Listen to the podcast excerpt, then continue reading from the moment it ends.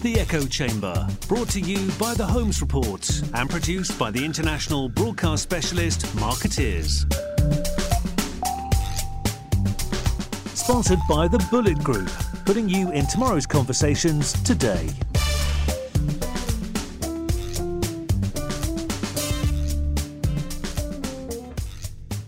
Ladies and gentlemen, welcome to the Echo Chamber podcast. This is Arun Sudhaman, and I'm joined here today in Hong Kong by Senior Vice President of RFI Asia, David Ko. Hello, David. How are you? Hello, good.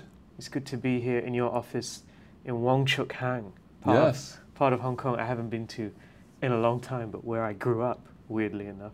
Mm. Uh, and very surprising to see that there's a Starbucks and a Pizza Express here. I'm sure it brings back a lot of memories. Well, no, because none of this stuff was here when I Well, grew up here. When we first moved here, there, there were no Starbucks and, Yeah. and, and Pizza Expresses either.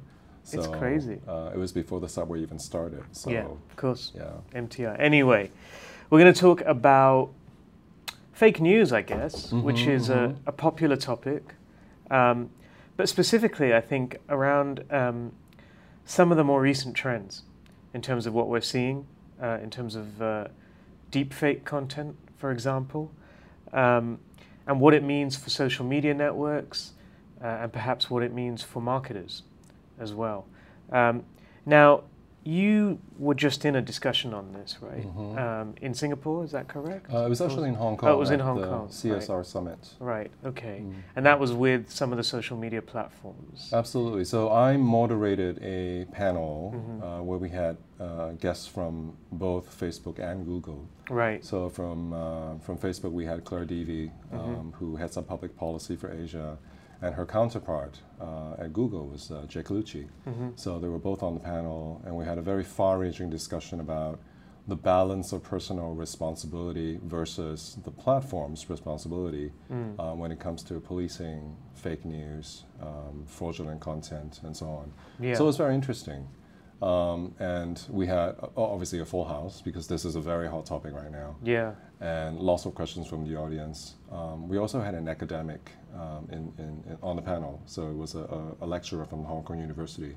So it was a really good mix of just representatives from different sectors. Um, I, I think obviously um, Facebook or Google, you know, the platforms will say that um, it's it's not just their responsibility. You know, Mhm. the, the public or the consumer of information, we have a role to play as well. hmm And one of the things that came out of that was just this, the fact that not a lot of people know that you can easily flag any piece of content on Facebook hmm that you think is suspicious Mm. uh, for Facebook to actually go in and check, right? Mhm. And a lot of people don't know that you can report anything.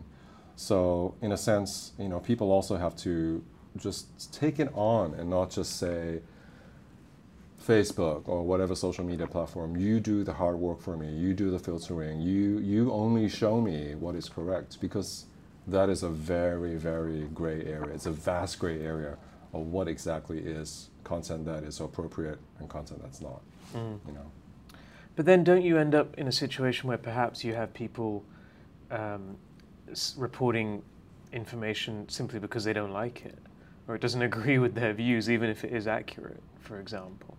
I mean, can we? Can you necessarily trust Mm. people to verify whether something is real or fake? Yeah, that's why I think it's a two-step process. So it's people reporting or flagging content to be reviewed, Mm-hmm. but obviously they're not going to be the arbiter of what finally is is determined to be whether it's fake or actually authentic content, right? So, Yeah. but at least by flagging something, you're you're using the collective power of the crowd to at least give Facebook statistical data on which to base, you know, whether something is serious enough to be looked at hmm with, with you know with the resources.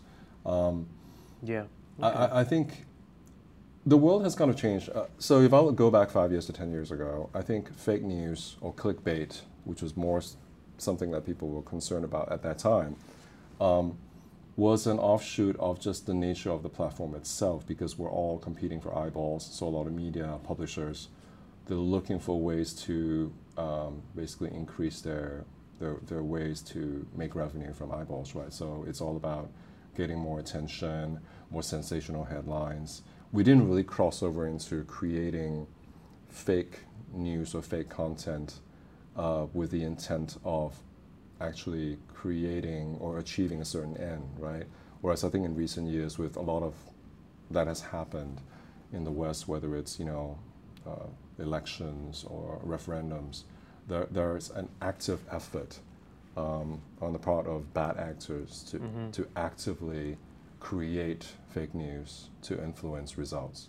And I think that's where the vigilance comes in because when you're when clickbait is your problem, it's not that serious. I mean, you you can pretty much fight clickbait very easily. I think Facebook did their part to change their algorithms a few years ago to actually filter out or deprioritize clickbait content, right?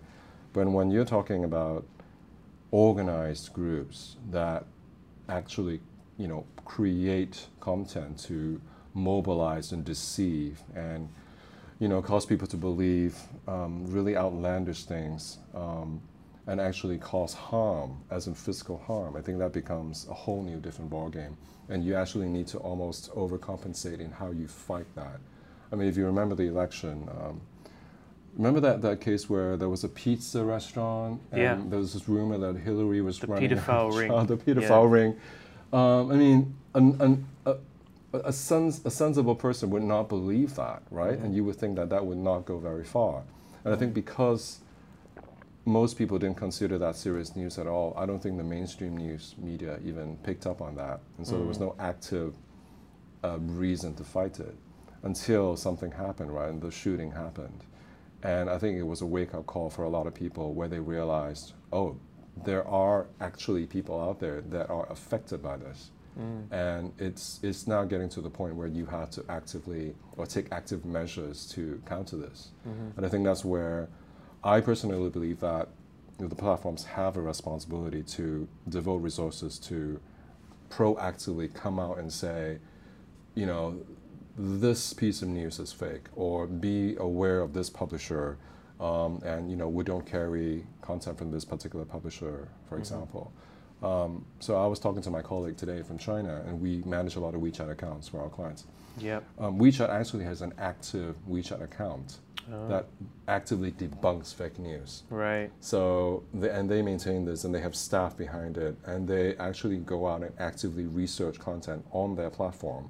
Mm. And they'll say, you know, uh, this rumor that's going around about, you know, so and so having a scandal with whomever is not true and has been Mhm. actively debunked. And um, uh, it's kind of like the Snopes, right? So I think we need more like that Mhm. um, from the likes of Facebook and Twitter and other social media platforms because um, I think extraordinary actions Mhm. demand extraordinary measures. Do you think the, the social networks are doing enough, or, or do you worry perhaps that they're trying to place too much responsibility on the user? I think they need to do more.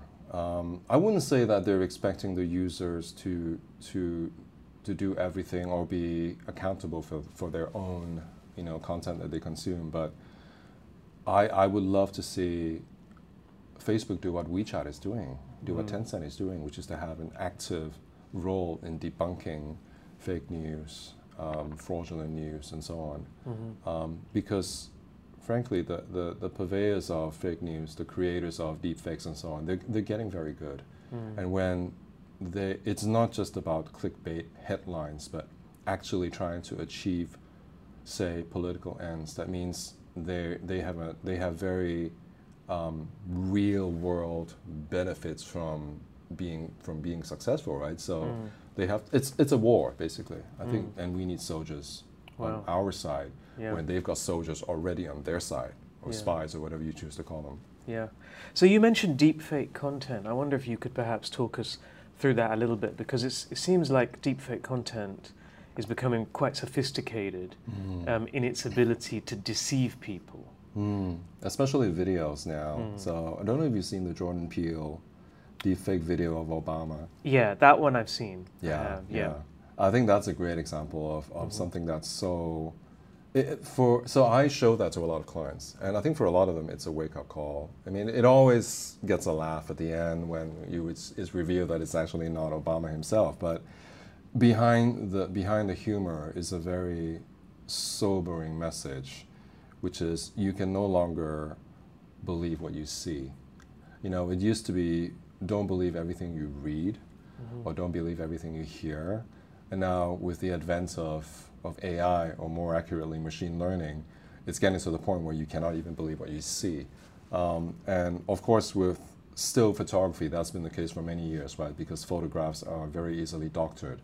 But we're now entering the age where videos are very easily doctored. Mm-hmm. So there's really no no final frontier. I think we've reached it, unless you know when we get to a situation where VR becomes very common and you have fake VR content, mm-hmm. then maybe that's the final frontier. But um, we're entering an age w- where it's very dangerous, mm. and especially when we're living in a digital age, right? Everyone practically lives on the internet now, and we have this quick twitch response to what we see on the internet. Mm. Um, so you don't always have the luxury of time to debunk something you see. And if you if deepfake content is produced in such a way that causes a visceral reaction, uh, whether it's outrage, anger, disgust, um, and that can easily lead to a snowball effect of actions and consequences.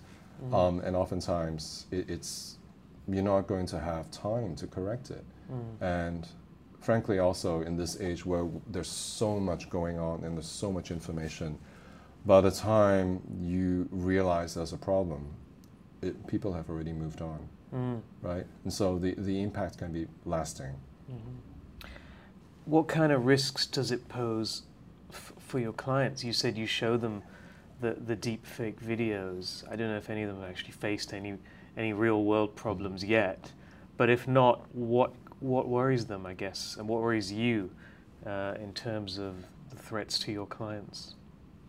I think it's being in, in the area that I am, I think it is reputational risk, mm-hmm. reputational impact. Um, we work with a lot of um, companies that are in the public interest. Um, you know, we work with mass transit companies. Mm-hmm. We work with F&B conglomerates. Um, you know, we work with a company that owns a majority of many restaurants here in Hong Kong, for example. So, mm-hmm. one simple deepfake video about food contamination, um, food safety, uh, employee, you know, behavior could have a very lasting impact on the reputation of the company. So they are very worried about um, people with malicious intent yeah. creating content designed to hurt them. Mm. And the way that the human brain works, of course, even if you later debunk the, the, the, the fake information, the impression is there, mm. right? So the damage may already be, be done. Mm-hmm. So I think a lot of clients are wondering can, how do we actively police against it? Mm. How do we detect um, this sort of surge of negative sentiment as early as we can? Yeah. And, and I think that's something that many marketers are working on. Yeah. I mean, there's no tech solution for it, is there? There can be. Right. There can be. Um, so we work in a space that relies a lot on social listening and sentiment detection. So we're we're in this process of getting sentiment detection as accurate as possible and as early as possible. So mm-hmm. you know, imagine if we're constantly monitoring the the internet for all the conversations about a, a particular brand, and we know right down to the minute what the sentiment level is about that brand. Mm. So if you see a spike in negative sentiment, for example, you can detect that right down to perhaps you know minutes mm-hmm. or at the very most hours. So you can always see when there's, there's, there's an uptick in negative sentiment, you know that something's going on, and we can employ software to monitor these multiple spikes every day mm-hmm. and actively you know go out and debunk uh, if it is negative spikes in sentiment due to fake news or something fraudulent, um, we can then go out and actively debunk it with accurate information mm. uh, or real news. And that's something that we're constantly working towards. Yeah. Okay. In terms of the Chinese social media platforms, you mentioned um, WeChat, Tencent previously. I mean, do they have the same fake news problems that the likes of Facebook and Twitter do? Absolutely. Yeah. Absolutely. Um, China, uh, it's it's a very interesting dichotomy in China where uh, obviously you have um, a lot of censorship, Mm. uh, especially of topics that are that the government deems unfriendly or unacceptable.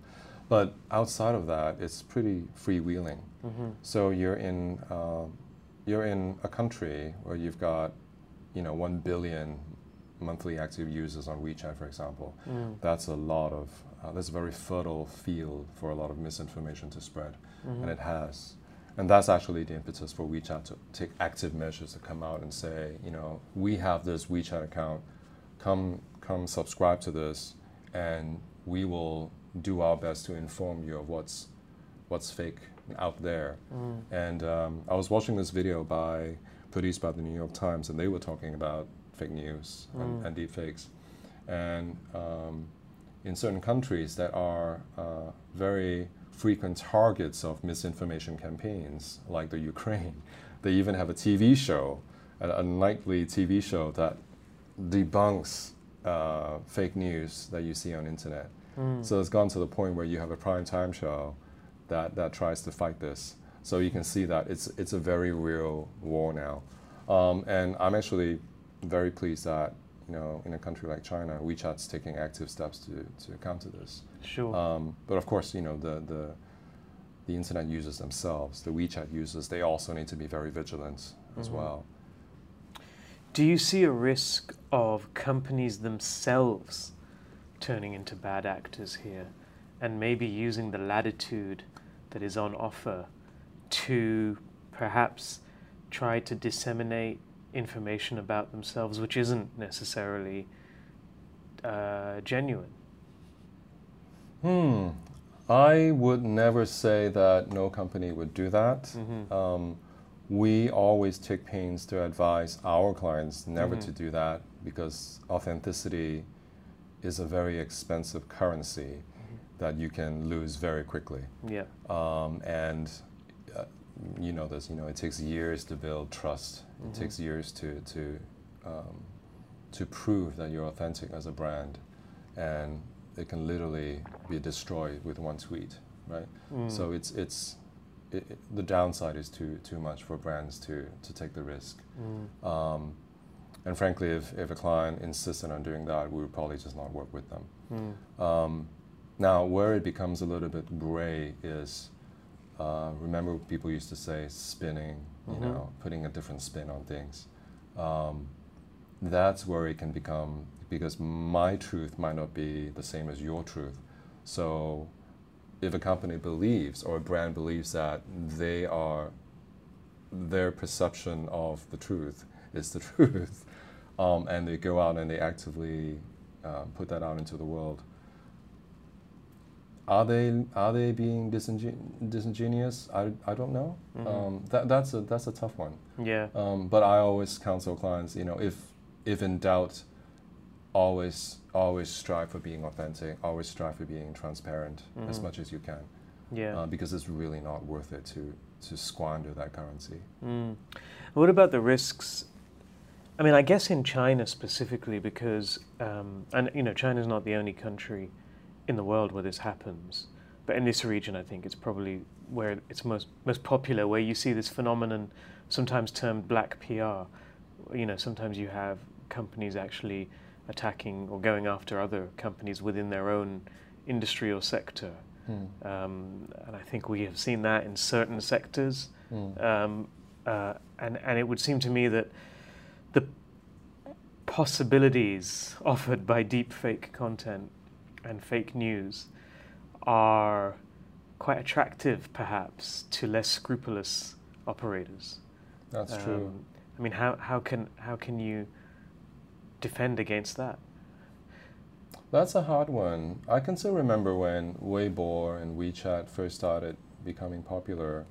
There were that there there there rose up this uh, cottage industry of companies that you could just hire. We call them 打手. Mhm. And you've heard this, right? Yep, You, you could hire people to go out there and actively def- defame your competitors and Mm-hmm. um, spread spread rumors and negative news. Um, and it was always this, you know the shady underbelly of the China internet. Um, Sure. Those companies still exist. Those agencies still exist. Yeah. Um, if anything, probably there's probably more of them now.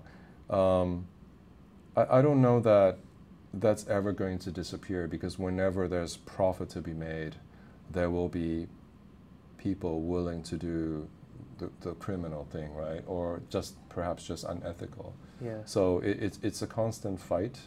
Um, but what was also very interesting at the time was in addition to the Dasho agencies, you could also hire other agencies that could go out and actively delete. It's the same agencies, isn't it? it could be the same agencies. Um, it, and you know, so it's it's almost farcical. Mm. Um, and and in a sense, that's why people say, you know, you it always comes back to you as an internet user to take a critical thinking hmm stance, Right. right? Don't believe everything you, you read or see. Mm. Um, and that's easy to say, though. I mean, we were. I was talking to my colleague from China the other day, and they say that there's this.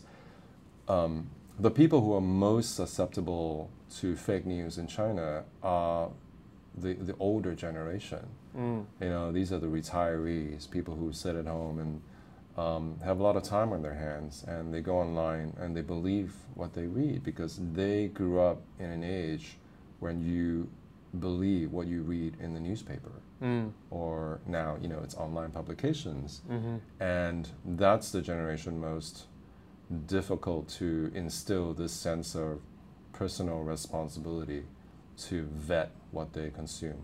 Mm. Um, you know, we, our generation, we talk about subscribing to multiple news sources, um, always making sure that you see both sides of the argument. Um, you know, if you're a liberal, subscribe to Fox as well. Um, just making sure that you have a balanced view of the world.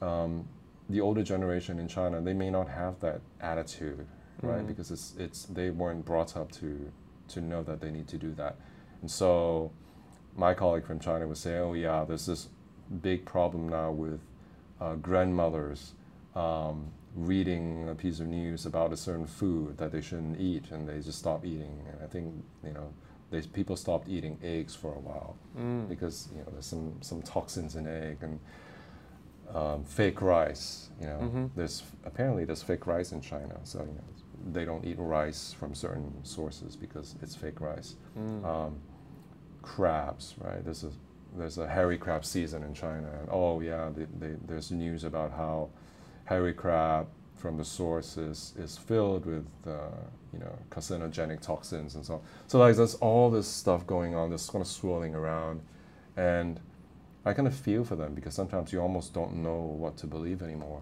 Mm. Um, and of course, you know, in, in the West, you see the result as well of just, it's, I don't think it's an accident that there's a clear divide in age between people that stand on both sides of an issue. I think Brexit hmm versus Remain is a great example. And then, of course, in, in the US, you've got other examples as well. So, to me, that, that means that, uh, yes, the older generation, they don't have that attitude of maintaining a balanced stance, um, taking responsibility for thinking critically. But it's gratifying to see that the younger generation does Mm. because they grew up in this age and they know that all right they have to be vigilant and in a sense almost to protect themselves in Mm. this what is effectively an information war Yeah. right But I guess that the the problem uh, is that it weakens trust in everyone, right? Even if you are 100% honest and reliable and doing everything the way it should be done, um, the fact that because there's so much fake news out there, that, that can weaken trust in your own brand through no fault of your own, right? So it's almost, it almost creates this environment, I feel, where everyone is less trusted Mm. um, which must be a challenge, I would think, for for your clients and indeed for the for the counsel you provide them. yes it is and i'm not sure i have an answer for that Mm. um, uh, yes we do see across the board an erosion of trust in brands Mhm. in, in governments Mm. in the establishment quote unquote right um, hmm I don't know that there's a solution. I think um, it- this is a this is a problem that we all struggle with. Yeah, and what about the influ- I was going to say the influence of influencers, but what about Hmm. the impact they have? Because they are considered to be more trusted now, because I don't, for whatever reason they're seen as Hmm. being um, more authentic, uh, Mm. even though in many cases they, they strike me as being less authentic. Um, but brands are putting a lot of trust and a lot of money in them. I mean, how do you see that equation? I think the jury is still out as Mm. to how effective are our influencers. Um, obviously, we all know that in China, it's China is a huge market for influencers or what they Mhm. call KOLs there. KOLs, yep. Um, and, and also, I think in this area, there are a few companies that are producing solutions that help you choose the right KOLs to, Right. to, to use in So campaigns. benchmarking them. benchmarking yeah. them. Um, you know, we there are solutions out there, for example, that give you a probability score Mhm. of how likely a particular KOL is to be embroiled in a scandal Mm. over the next six months. Um, I'm not exactly sure how they do it. I'd love to see that algorithm, Yeah. um, but I know that that's something that's that's being actively developed. Um, Wow. And if I'm being honest, you, you know, we're one of them.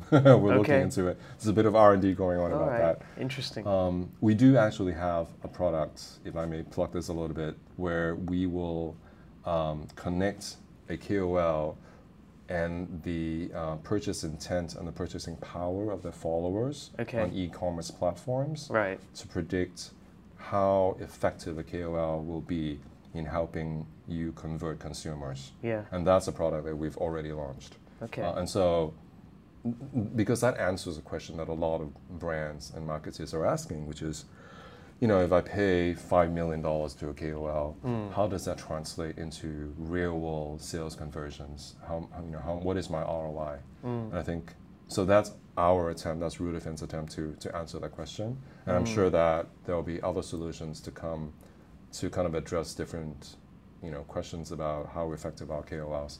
Now, the great thing about KOLs in China, especially at the tier one level, is it's very transparent. Um, you know how much, you know, a, a tier one KOL would cost to use in a campaign. Mm. So at least in terms of how much you spend on a KOL, that's very transparent. It's in the end result, right? The business result. That's Mm. where there's a lot of there's a lot of uh, a lack of clarity or ambiguity. Mm. But I think you know a lot of different companies are, are working on solutions to Mm. solve that. Okay.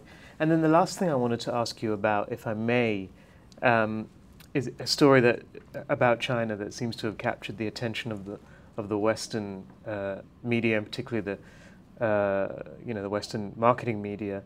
Um, that you know social media behavior is, is starting to be used to determine uh, a person's credit score or even Mhm. their kind social of credit. yeah, their social credit. I mean, how do you see that as a, as a I suppose, a, an indicator of, of, of behavior and indeed something that both governments and companies uh, might, might look to in the future? I, I think it's it's a double-edged sword. Um, I think it is a system that is ripe for abuse, Mm. um, and um, in the wrong hands, it, it could become uh, an instrument for, you know, not just for, for managing behavior, but perhaps for oppression as well. Um, Right. I think it's early days. It's it's hard to tell, and and I would, I wouldn't want to just jump to conclusions and Mm. assign malicious intent to Yeah. you know any system to, control. I think as humans, our our very nature is to rebel against any system of control. Mm. Um, I'm kind of somewhere in the middle. I, I do believe that sometimes we we need to have control. hmm We need to have ways of um, not necessarily um, managing, but at the very least, be able to identify where a problem is and influence behavior to, to solve that problem. Um, I, you know, I think fake news is a great example. Uh, it is because of this lack of any kind of control that we're in the situation that we are in today, where elections are being influenced and you know world events are being influenced by fake news on social media. Mm. Um, if five years ago, ten years ago, people say maybe we have a problem here, maybe we need to put some control mechanisms in place, um, the world might be very different today. So I, I don't instinctively judge. Um, you know, if I look at the social credit system, for example, I don't necessarily think it's completely bad. Mm. I think it's how it is being used that is the open question. But how does it work exactly? Is it just a case of, of people, you know, of, of your social media presence being scored according to certain criteria? You know, that's very murky. So I was just talking to my colleagues from China, and I Mhm. said, you know, you guys know about this, right? And so, first of all, there's, there's, there's not a lot of very solid, clear news about how the system actually works. Exactly, yeah. So my, you know, my, my colleagues from Beijing, they say, oh, uh, yeah, I mean, if your social credit's low, you may not be able to purchase plane tickets right. um, or Okay. train tickets. You know, so your your ability to freely travel within the country is curtailed, Right. um, and that's about all that they know. So my sense is that there's not a lot of public information about the system itself, Right. um, which is not a good thing because it means that it's it's subject to a lot of interpretation by news sources in the West, Sure. right? Um, because when there's a vacuum, you know, nature abhors a vacuum. People are going to come in and make assumptions, right? Sure. Same thing with um, Alibaba and Jack Ma. Mm. Um, how it was revealed that he's a Communist Party member, um, and it, it's in a sense it's it's laughable because inside China, Mhm. it is extremely common for someone to be a party member. It's not considered a big deal. Whereas you know outside of China, people might who don't know that will say, well, what if he's caught between a, part, a, a party directive versus you know shareholders' interest and so on? That's that's never an issue. So Mm. I think just more awareness and more transparency is always better. Yeah, I think just with the social credit idea, it's if, if people don't know what's being measured, that's probably not ideal, Mm, um, mm. perhaps. Although maybe, uh, you know, I, I would really w- worry if people were, were um, rating my own social media presence according to various criteria. I'm not sure. It I sounds very dystopian, isn't it? it? It's it's it is scary. It is scary. Yeah, but then you also think, you know, credit scores in a way, and, and you know the way insurance companies look at your life as a whole is, is also a little bit dystopian to begin with. So this is kind of, I guess, taking that one step further.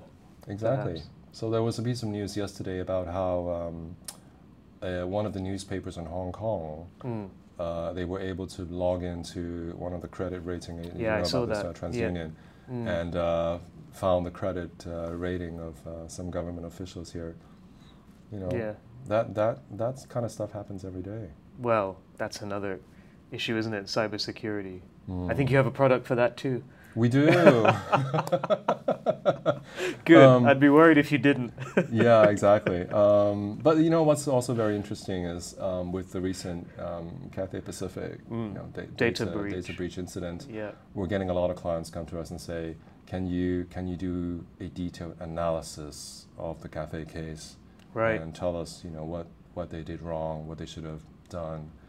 Um, and so that has actually generated generated a lot of interest and a lot of conversation Yeah. and not just among our consumer brand clients, but especially among the financial industry, Sure. you know, banks and insurers and so on. So th- that's something that people take very seriously. So Cathay's not a client, are they?